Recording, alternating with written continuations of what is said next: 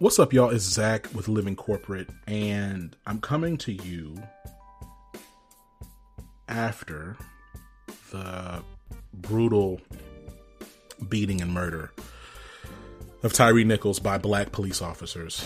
Um, look, there's a lot to be said, and that will continue to be said and shared from this microphone and Living Corporate's network um, as we continue to mourn yet another black body viciously brutalized by the state. Um, but for the sake of where we are in this moment, I, I'm gonna I'm gonna simply say you don't have to be a part.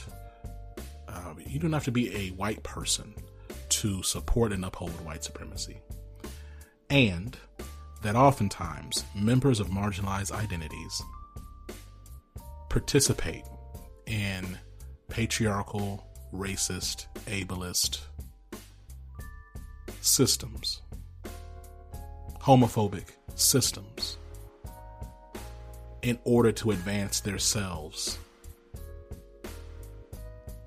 in front of uh, in the in the in whiteness, right? Um, to participate in white supremacy, uh, to participate in homophobia, patriarchy, and other exploitative, social constructs um, is is an act of selfishness, um, of course, evil, um, and selfishness being tied to survival and or advancement. Um, what I would challenge organizations to do before you make a statement decrying the murder of Tyre Nichols, that you would ask yourself, what are you doing in your workplace to advocate for a less brutal experience for your black employees? What policies do you have in mind, in place? What procedures? What processes are you implementing and following and holding yourselves accountable to so that black folks are not mistreated every day? Did you do any type of analysis before you decided to cut 10% of your company? Or did you cut your 10, 11, 7, 5%, whatever, and then just it just so happened to be that half of the folks impacted were black and brown? If you're a manager and you happen to be black, do you advocate for other people that look like you? Or do you stray away from that because you don't want to be seen as the black representative? Because that's a that's a common thing that happens a lot in corporate america if you didn't know. And of course if you're white like what power and voice and privilege are you leveraging to advocate for people that look like you? And that don't look like you? Um there's so much to be said about this moment and this season. But I come to y'all exhausted and tired once again because these systems continue to flex against change.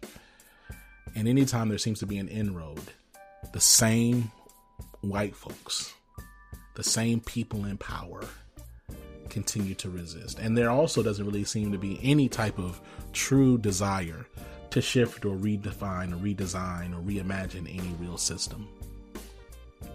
It almost seems as if we're just speeding up and getting worse. And so that is discouraging. It's disheartening. But we're here and we press forward and with that in with that in mind, you know, I, I want to thank uh, Tracy Wilson, um, who is a health equity advocate and leader at Pfizer. I want to thank her for her time today. We talk about a, a wide array of things related to her journey, her career, ways that black women need better support and advocacy for their well being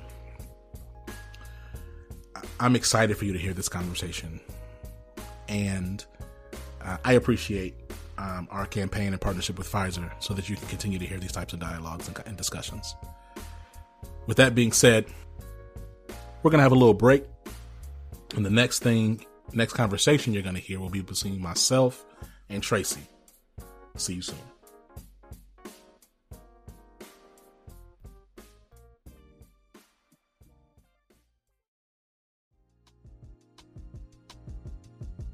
Dr. Wilson.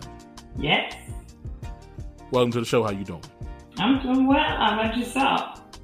You know what I'm doing. You know we got the murder of uh, of, of uh, Tyre Nichols and uh, health equity being what it is, um, and then also I got two kids.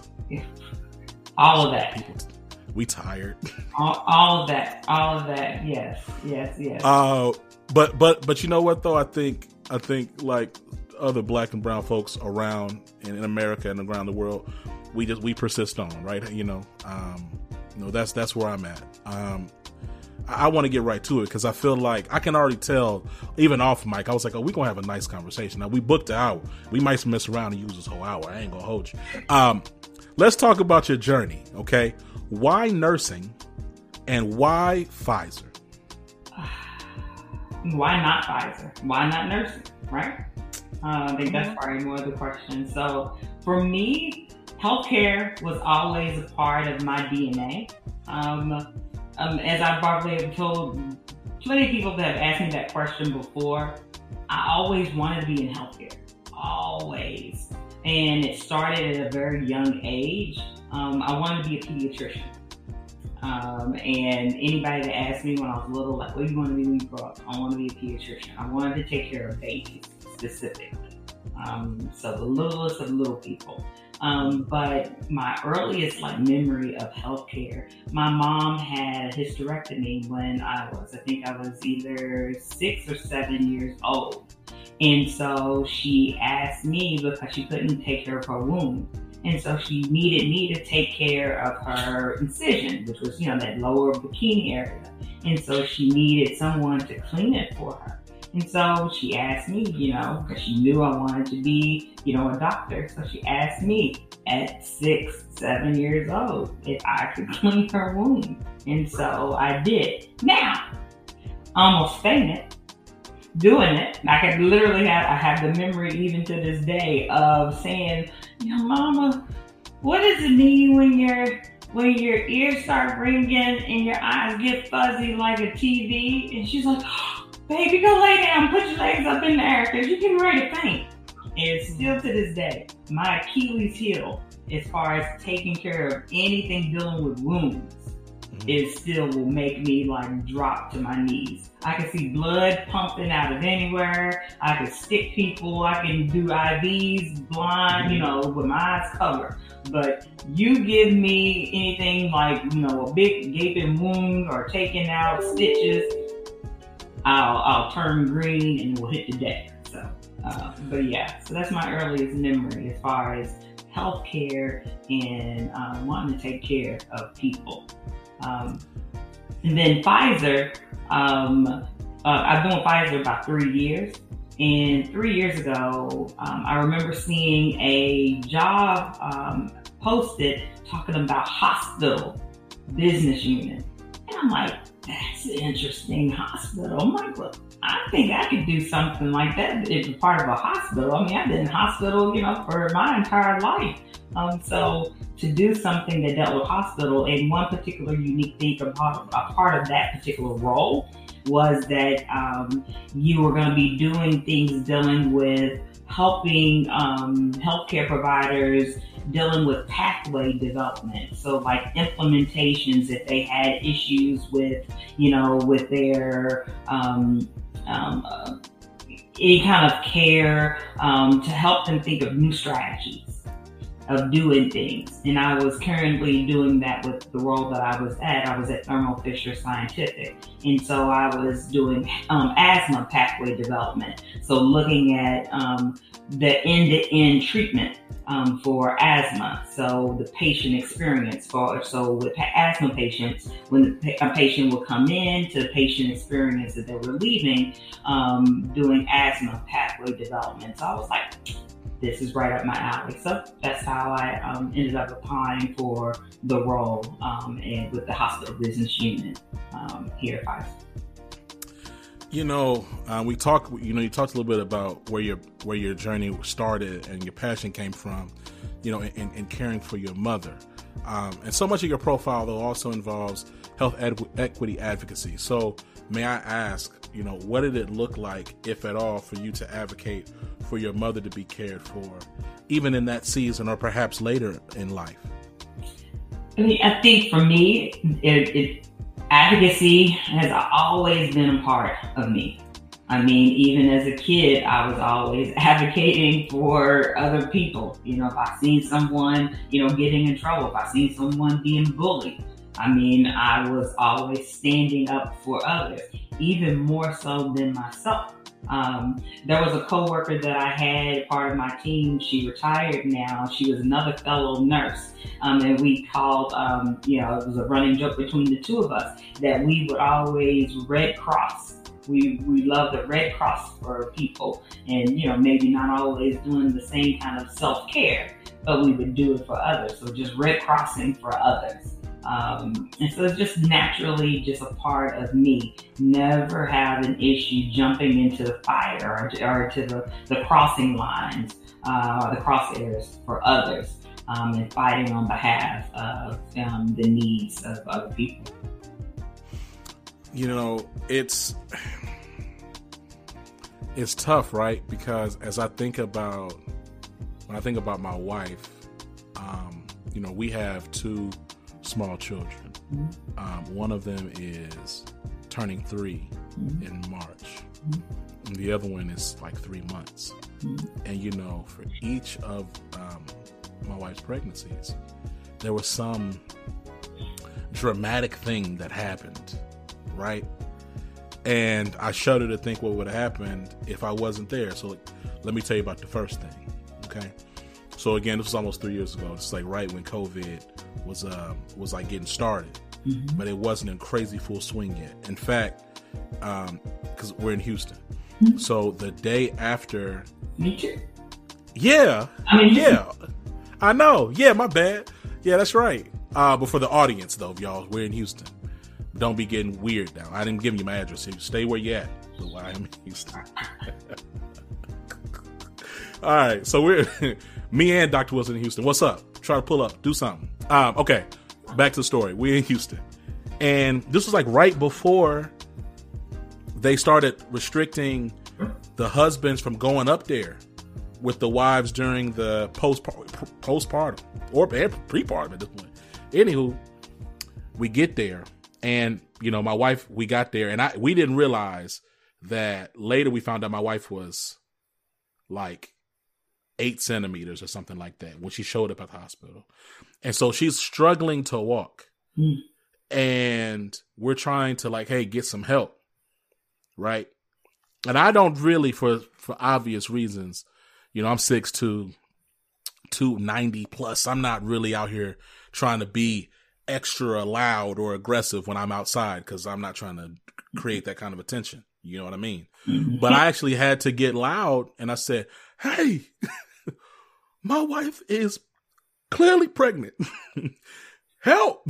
and like everybody stopped and like some nurses came over and you know, and, and Emery was born like, you know, I want to say maybe like an hour later. Wow. Um, cause they had, they were so shocked at how far along she was dilated. Wow. Um, and so that was the first thing. So that was like dramatic, but it was fast. Mm-hmm. And so then three months ago, when my second, our second daughter, Aman, was born, Candace said, Hey, my wife's name Candace. She said, We're not gonna do this again where we show up last minute and we're you know, mm-hmm. it's that. Like we're not gonna do that. Mm-hmm. We're gonna show up early. We're gonna induce and we're gonna and we had talked we already talked to our to the doctor and everything. Like we had a plan. We show up, we're like, hey, we like to induce, we want to take our you know, we want to make sure there's no surprises. We're here. We're going to get our room. We're going to do what we need to do. And we're in there waiting. And we ask for um, the epidural. Um, we ask for, we ask, we we're asked like kind of going, and then we said, okay, well, where where where are you at? Oh, you're at six. You're you're at six, and some for some reason we were at six supposedly for like three hours, and I was like, I'm not no doctor, but that's not in line with like what happened the first time. Like things progressed a lot faster, and y'all supposedly tried to induce like so I don't understand. Like we were just really confused as to like, and so out of nowhere, Candace starts screaming like really, really loud, like really, really loud. Like I, because she didn't, she never, she did not scream like this at all the first time. Yeah. To the point, and the and I'm over here like, hey, and I'm and so now the nurses are right outside. I want to be clear, the nurses are right outside. I'm not gonna say the hospital just not to blow the spot up, but I might. Y'all keep making me mad. Uh, and so they're right outside and there's this big red button, Dr. Wilson, in the room. And I'm just like, man, I'm gonna just press this like uh-huh. so yeah. I press the button. Now all the nurses come in, everybody come in. Uh-huh. Everybody come in. And I'm and we're like, hey, where first of all, my wife is cooling in pain. Also, we've been asked for the epidural, whatever. Where they they gonna look down. Oh, you're at you're nine centimeters. You gotta push right now. Yes. So so now it goes from them ignoring us to and I again, I am not a I am not a doctor, but it felt almost like she was being berated and bullied for not pushing harder and like we're gonna have this baby right now. Now, meanwhile, my wife is in tears and she's crying because she's like she, she's crying and in, in between her her tears, she's saying, "I did everything right. I came early. I asked. You're supposed to have a schedule." Da da da. Now, mind you, the person out there who was supposed to be doing, he finally shows up because he's like, they're like, "We're sorry, he's behind." Like he was he was behind. Like that's why he's not here yet to do to give the shot or whatever. So he finally shows up. but time he shows up, it's too late. Um, and so then like five minutes later, Amon is born. And praise God, like she came out healthy and she was fine, and Candace was was fine, not a lot of tearing or nothing like that. It was it it, it worked out, but it's just like so I was, but it's so dramatic. Mm-hmm and it was so scary when I think about, and I have other people, friends, again, these are black men telling me stories about their why their partners, their spouses. You know, they have a baby, and then they, and then suddenly they're walking around. They think, "Oh, am I passing another child?" Only to find out it was a placenta that they didn't help the mother pat, like get, you know, have or whatever. And so, you know, to like for me, it's so personal. Of course, I came from a woman. Um, and from a black woman at that. So of course it's personal period, but it's it's it's viscerally personal to me this topic around health equity and care and accessibility for especially particularly for black women because I've been front row seat to two situations where I really don't know what would have happened if I wasn't there to lend my voice. You know, it's just really scary. Um, and so I, I share all that to say I'm curious, like, what does advocacy look like and show up like in your day to day job? I live and breathe it and do it every single day. It's entrenched into my daily. I like because of me being a black woman, because of my lived experiences, I bring it with me to my daily duties every single day. Um, so I find opportunities in how I can improve the lives of others and increase access to patients' lives every single day with, you know, whether the, uh, the conversations that I'm having with healthcare providers. So my particular role, so I'm a field medical director um, here at Pfizer. So what my particular role is, is that I have conversations with healthcare providers, academic centers, patient organizations um, on our particular products. Um, and so the team that I'm on is the antiviral team. Um, one of the things is wanting to ensure that, you know, do our healthcare providers understand the you know, utilization of it? Do they know where access is? Um, and then do they really understand, um, you know, those patients that are at high risk um, to progression to severe COVID? And so we have a huge campaign going on right now talking about no plan go. So do they know about, you know, those patients that are at high risk? And then for those patients, you know, that are at high risk, educating them around the plan. Have they developed a plan? Do they know how to test? Do they know then to come in, you know, to their, you know, HCP or the healthcare provider, you know, to show them the actual test, you know, do a virtual visit, however it needs to go. And then they, you know, then doing, you know, are knowing then about the proper um, treatments that then are available. So that is my role is the educational person um, around that particular product. Um, so that is health equity is my lens that I'm bringing to my role every single day is around access and around education because the very lives of the patients that I'm dealing with needs it. And the healthcare providers that I'm working with, they're working with their patients to ensure that the patients need it as well. You know, we're talking about black women. I, am I'm, I'm double clicking on black women in terms of the the inequitable care that they receive um, in healthcare. Mm-hmm. Um, but the reality is, black women face inequity everywhere, including the workplace, in all workplaces. But then for show in like healthcare and academic spaces, it's almost like doubly awful, you know. And so um, I'm curious about the ways, you know, you talk about being at Pfizer for three years.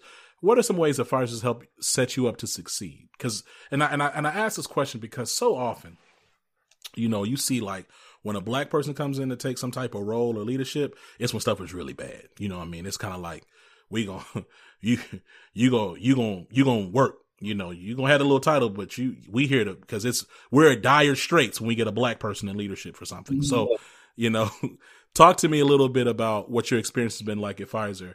Cause I mean, three years, um, that's a long time to be somewhere that you don't want to be. So I'd love to hear more. Yeah, I, for me, it, this has been probably the most exciting and rewarding work um, that I have been able to do.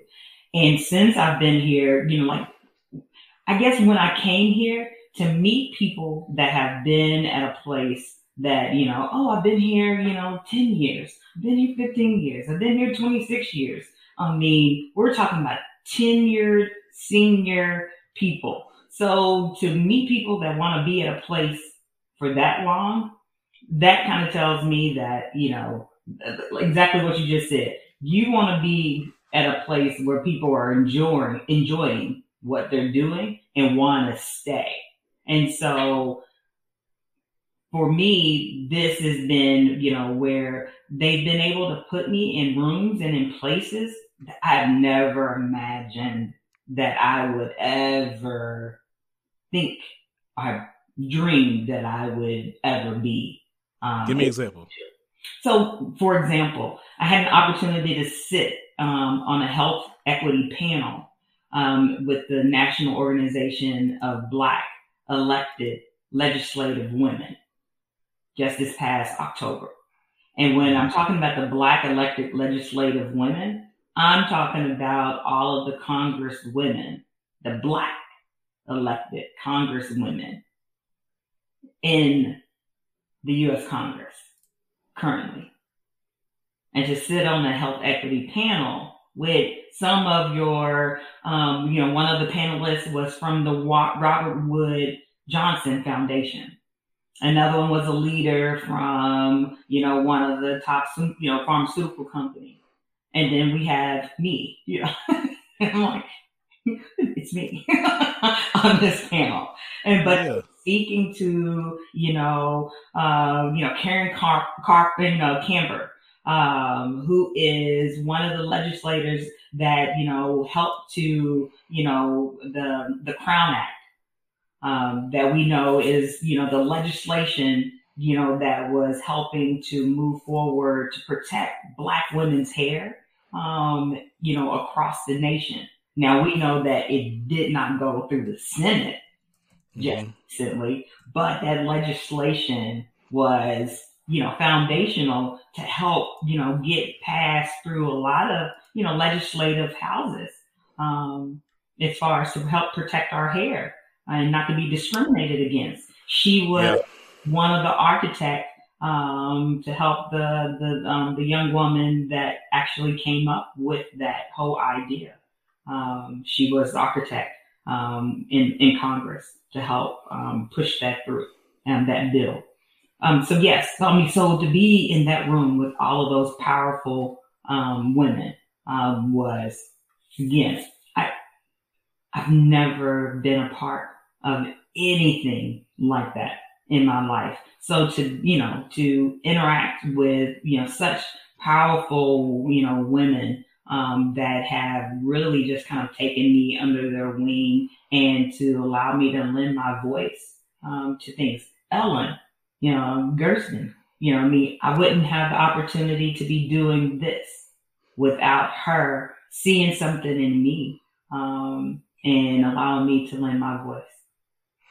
Well, I mean, I'm honored that you're here and I'm excited to have this conversation. And definitely shout out to Ellen and to Erica uh, and the team, you know, for this this dope campaign. You know, I, I do want to, you know, I want to talk about the fact that your your star continues to rise. You've been a star for a long time. Like you were a star before you knew you was. You know, all of that. You know, we know all that. Um, but as you as you continue to grow awareness of your your climb, you know, what does it look like for you to to lift as you climb, right? Like so often hmm, how do I I'm gonna just say it, it's living corporate. We're gonna have a conversation. So often, you know, I, I run into people and we actually when we had Yolande uh, Yolande on the show um some some weeks, some months ago, last year actually, we talked about uh she shared a story about how she remembered when she was younger and she saw a black woman who she really liked and she like really wanted to emulate and she talked to and kind of got the got the Heisman a little bit, right? Like, mm, you back up. Um, and that's a that's a sad but but not uncommon experience. And like I have several of those those experiences, and I always told myself if I if I'm ever blessed enough to get to a place where someone else aspires to be, I'm not gonna be that. And so I'm curious. I'm sure. Again, we talked about off mic your whole brand is fire. You un- you can't can't forget you. You know what I mean? Clearly, I know that you make a mark when you meet people. And I'm confident there are other black folks, particularly young black, uh, younger black women, young, newer to the profession, or maybe even aspiring to be a nurse, perhaps, or aspiring to just, you know, they're engaging you. What does it look like for you to to engage them back and to and to help them where you can? Um, I would, for me, I mean, networking for me that is number one and key. I, I jokingly kind of say I am masterful at networking. Um, so networking is key. I do that here at work, um, and knowing who who to network with, how to network. You know, sending out. It is not nothing is wrong with reaching out, sending that email hey, do you have, you know, brief time, you know, a moment to reach out to, you know, and, and sit down and talk with me 10, 15 minutes um, to have a conversation with me. Just want to, you know, know how you did whatever it was that you did. So networking is huge to me. Um, on LinkedIn, I'm, you know, I, LinkedIn is, that's my social media. You know, I could almost care less about, you know, any other social media. Um, but LinkedIn is huge. And I get a lot of people that reach out to me um, on LinkedIn that ask, you know, how? How did you do the steps and the pivots and the changes that you've done in your career? Um, you know, besides being, you know, a nurse, started out in NICU, but I taught um, in academia, taught in community college, and I taught at the university level, teaching pre-licensure um, nursing students, so an assistant professor. And then you know then also being in industry. So how did you do all of those changes and then get over into industry? So being an industry nurse practitioner and working for pharmaceutical companies so you know doing you know networking through that so i would say networking um, other things you know as far as you know within you know pfizer you know trying to you know maneuver through um, you know the corporate kind of ladder is that avail yourself to new opportunities you know, so if, you know, someone want to tap you for something, or even if you're not getting tapped, you know, I mean, tap yourself into that opportunity, volunteer, um, you know, for opportunities. Let them know what you're interested in. Talk to your manager, make sure they know that you're, um, you know, you're willing and able and want to be, you know, ready for um, some kind of project or initiative, um, and then seek new skills. Um, I'm always, you know, the chronic student learner, um, wanting to do something, um, learn something new. So currently, I'm in school right now, getting another master's, um, and I'll be finished in May. So I'm at Tulane University School of Medicine pursuing. Come on, Tulane. Absolutely. Who won the Cotton Bowl? Yes. Yes. yes. so, um, so yeah, so I'm getting um, um, that second master. Well, it's not second master's. I don't know what master's it is. I, I got I got a few degrees. But anyway, um, it's in bioethics and medical humanities. And so, mm. yes, so I'm excited about like this is the first degree out of everything I've ever done. The first degree that I feel like is actually mine. Um, I'm not checking a box. I'm not, you know, doing this because I feel like it's something I need to be doing. No, this is this is mine, and I'm, mm. I'm gaining something from it. I'm this is learning just for me. So yes, I'll be mm. finishing May uh, with that. And so mentoring and sponsorship um, you know, I, I, love mentoring. That's probably something that comes just naturally um, to me. So I just love. You know, um, the story again. We started off talking about the murder of, of, of Tyre Nichols, but um, the story of April Valentine is still very fresh for those who don't know. Um, on January 10th, April Valentine died, uh, died in childbirth um, at Centen- Centinela Hospital due to medical neglect. She and her boyfriend complained for hours to the nurses that she could not feel her legs, and they told her that she could, they could not call the doctors because they could get upset. You know, I think that I was going to say this about. Um, I do have a question about this, and that I want to pose to you.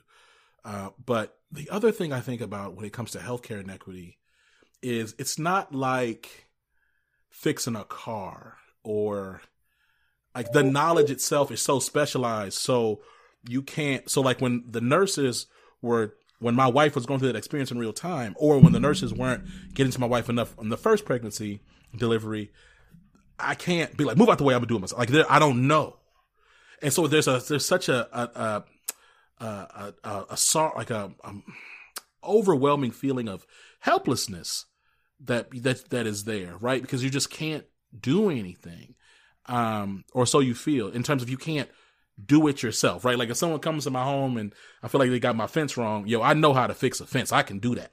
You know what I'm saying? Can't deliver no child. I don't know how to do that. I'm not no doula. Um, so my question, a little bit of levity there, but really going back to the story of April Valentine and then just a broader experience of and the, the mortality rate of black women in this in this um in this country. You know, what is your response when you see stories like this for black women seeking care? Um, and you know, when you like, you know, as you think about the two populations, so you have the black women seeking care and help, and then you also have, you know, your your position towards the people that should be providing said care. Like, what do you what goes to your mind when you see these types of stories? These stories are not uncommon. I mean, it's it's it's going on. It's it's been going on. I mean, we can go back to you know, I mean, slavery and you know, and the you know, in our bodies, you know, being used and experimented on. I mean, this has been a long-standing issues in our voices not being respected and our bodies not being respected, um, and that you know that you know our our bodies being looked at as experiments in that you know you know we you know we don't we tolerate pain at a higher level, um, you know all you know various and various you know issues. And so I'm a part of this story. I had my own issues as far as even being a healthcare provider myself and my voice not even being respected by a healthcare provider. Now, when I always go to the, you know, to the doctor or to the emergency room, I don't always reveal what I call my my superhero cloak. You know what I mean? I'm going to seek care just like anybody else. Um, but you know, back in and I have um, um, I shared the story on um, with She Media, um, talking about my experience back in 2015 going to the emergency room um, after having um, I had strep throat and um, flu at the same time, but then having neck pain, stiff you know neck at the same time, and going to one emergency room and telling them that my neck is hurting. I have flu, I have strep, but I just don't feel right. And this emergency room doctor was just dismissive of my concerns and my symptoms. And I told her, I was like, I have a stiff neck and I have a fever. I was like, could this be meningitis? And she's like, oh no, you're not sick enough. No. I see this all the time. No, no, no. And just dismissive. And I was like, are you sure? And she was like, no, you know, I, you know, I've been seeing this, you know, all week. You know, you don't have, you know, all the symptoms. And I was like, I don't know about that. And so she's like, you know, I'll, I'll do a, a neck X-ray, but no. And did the neck X-ray, which is not standard of care for checking for meningitis. Um, but she did it, and then sent me home despite my level of concern that I had for myself. And two days later, I was worse. And I did not go back to that emergency room. And she, and I went to another emergency room and that doctor, I gave them the same symptoms that I had. And that doctor actually did the standard of care, which is a spinal tap.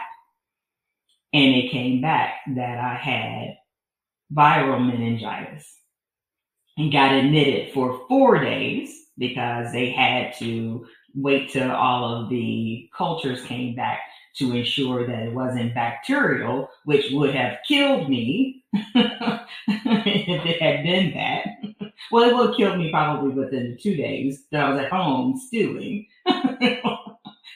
but luckily it wasn't bacterial.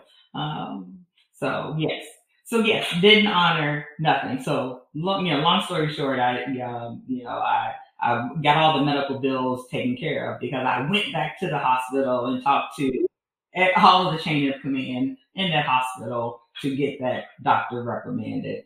Um, but to going back to you know that story, you know what I mean of April, I saw that I I put remarks in there because this is classic medical gaslighting to not have your symptoms honored by the healthcare provider um, at all. But this is no different than what we saw, what happened with Serena Williams, um, and, you know, her dealing with her um, blood clots, her you know pulmonary embolism symptoms that she was having during her pregnancy.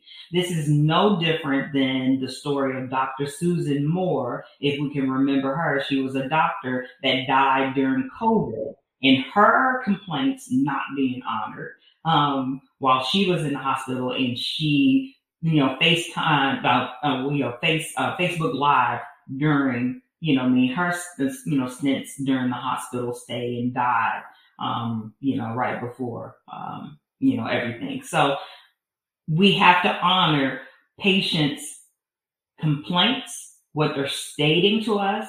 We have to advocate for ourselves. And what I have been just chiming in and making sure that everyone is alerted to this, um, you know, the media campaign that I did for medical gaslighting is make sure that you're advocating for yourself. Make sure that you're listening to your instincts. Your instincts are never going to tell you wrong. Make sure you're going to doctor's appointments with your questions already written down, ready, make sure that you have somebody going to an appointment with you. Because a lot of times when you go in, you may hear, you know, me kind of one thing, or you may be overwhelmed and may not hear everything. The second person there with you is going to capture the rest of the information. And then the last thing that I, I kind of always close with is that if you don't feel comfortable, if something doesn't feel right to you, you always are can and are obligated to get a second opinion because your very life at the end of the day is what matters. And you know, and I well, first of all, thank you for sharing, and I'm so glad that your voice was heard in that moment for yourself as you advocated for your own life. Mm-hmm. I think what's so sobering, though, Doctor Wilson, is you know, um, Serena Williams and others. They just they challenge this um, kind of selfish and capitalist notion that if you have money or if you have degrees, then you'll be heard more than these other black folks who who don't have money and who don't have degrees. And it's like, yo, Serena Williams is like a like a world class athlete. So you th- talk about people who know their body. She is incentivized in all sorts of manners to know her body, and she has money.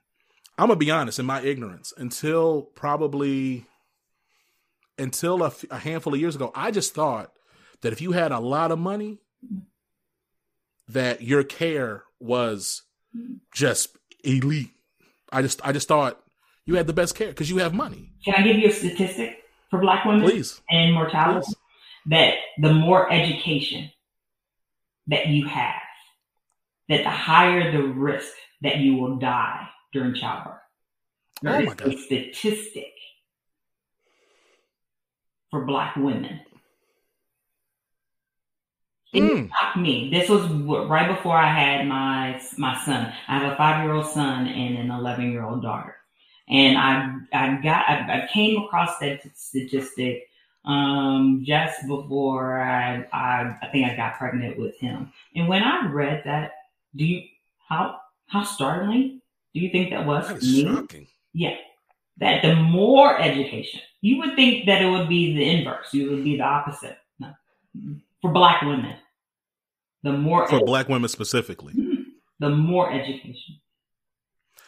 you know, and I, and so I, it's interesting uh, as a as kind of an aside. We'll kind of we'll we'll we'll break the third wall a little bit here. It's interesting. So when I talk to people about living corporate, Dr. Wilson, they're like, so do you ever think you're going to do anything around other groups? And like living corporate is about centering and amplifying black and brown voices.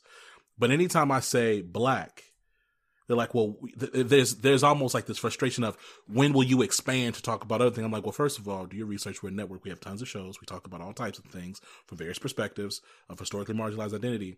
But almost like a an annoyance that there's such a focus on black experience and black women experiences. Um, but this is why. This is a perfect example as to why. So next time you're asking me why we doing this, we got this Pfizer campaign, why we keep talking about black and brown, why are so many of the guests black women? This is why. That is obscene. So you take the time, you learn, you get educated, you do all the things that they tell you you're supposed to do, you turn around, and that makes you more likely to die as you bringing in life into this world. Oh, how awful. It also bring it begs the question for me, you know, that you think about um and I ask this question all the time. I'm curious, I'm actually curious to get your perspective on this. You know, my grandparents, both sets of my grandparents had mad kids. Okay? Mad kids. Like 10 Mhm. and 14. Mhm. Mhm. Both sets of my grandparents were sharecroppers in Mississippi. Mhm. Mhm.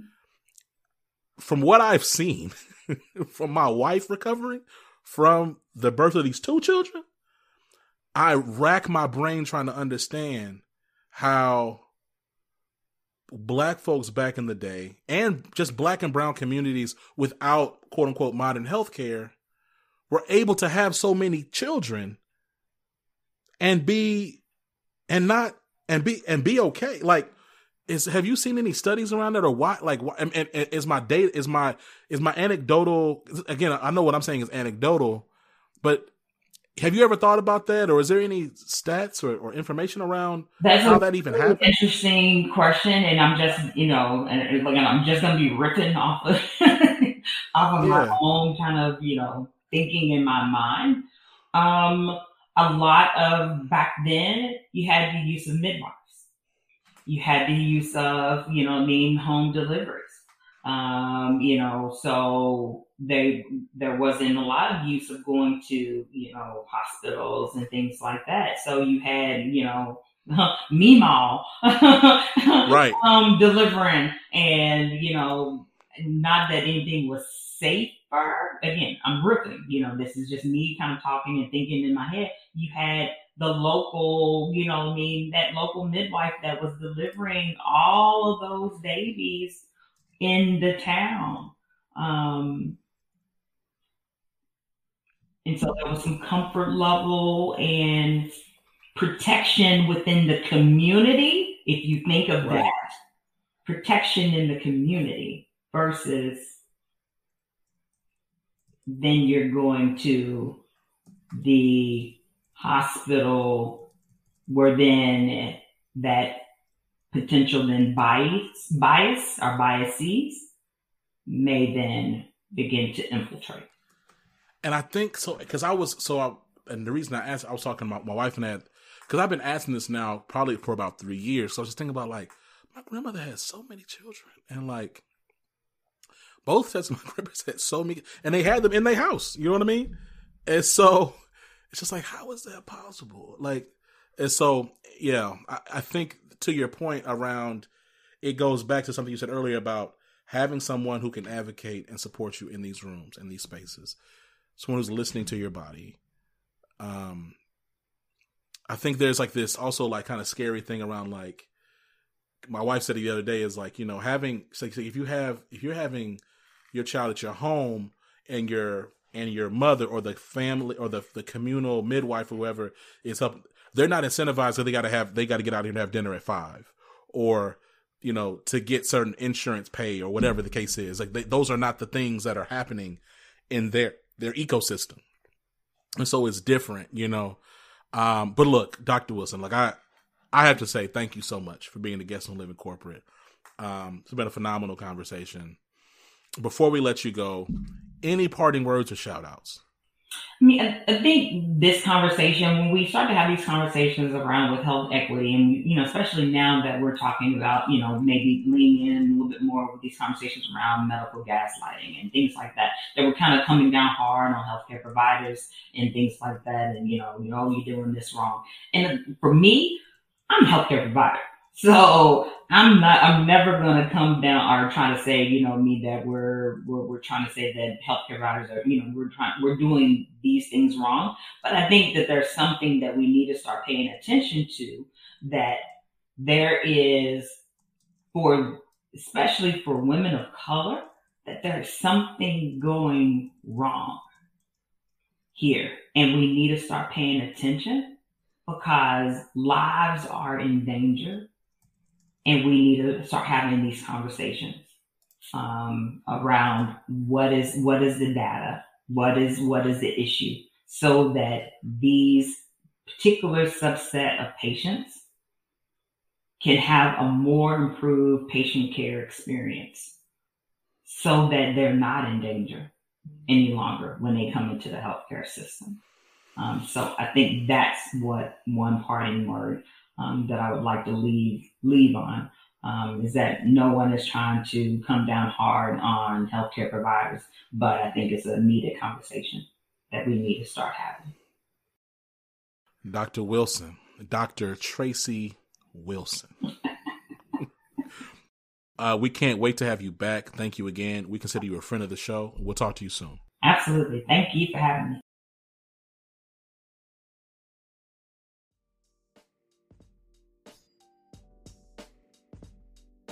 And we are back. Yo, I want to thank Tracy for the time. Phenomenal conversation. Appreciate her work um, as someone, as you've heard in the conversation, who who has a wife um, and who has and and been with her and held her hand through the delivery of two children. Uh, this work is certainly very personal and dear to me. Um, I, I also hope that as we examine yet another instance of the state brutalizing a black body, that we would ask ourselves, and this is me talking to executive leaders, what is it that our organizations can do in the workplace to reflect the world we want to see outside of the workplace? Most of you, talking to you executive leaders, cannot stop police brutality right? That's a whole different argument and, and battle and fight. But you can make your policies, practices, and procedures more equitable. You can make sure that in your in your cost reduction efforts that they're driven by actual business case and not monkey see monkey do. That they don't disproportionately impact black people and cut their legs from under them or remove their ability to generate wealth for their families in an inequitable way. You have that power right here. I'm, you don't have to work with somebody else to sign an amicus brief. You can just do better. The business case for diversity is clear. We're not talking about that in 2023. You can do better. I'm gonna challenge you. Don't even send a note. Don't. Don't write any social media posts. Don't even do anything for Black History Month. Don't do it. Don't do it. Instead of thinking about Black history, you focus on Black future and Black present. The Black future and present of your Black employees. Do that. Do that. I promise you, your Black employees will appreciate it. And frankly, any of your employees who should really be working there will appreciate it because if you if you support the most marginalized group in any population, everyone else is supported. Okay. This has been Zach. I love you. I appreciate you. Make sure you click the links in the show notes. Support the family Tyre Nichols. Support and learn more about Tracy and check out what we what Pfizer has going on. Till next time. Peace.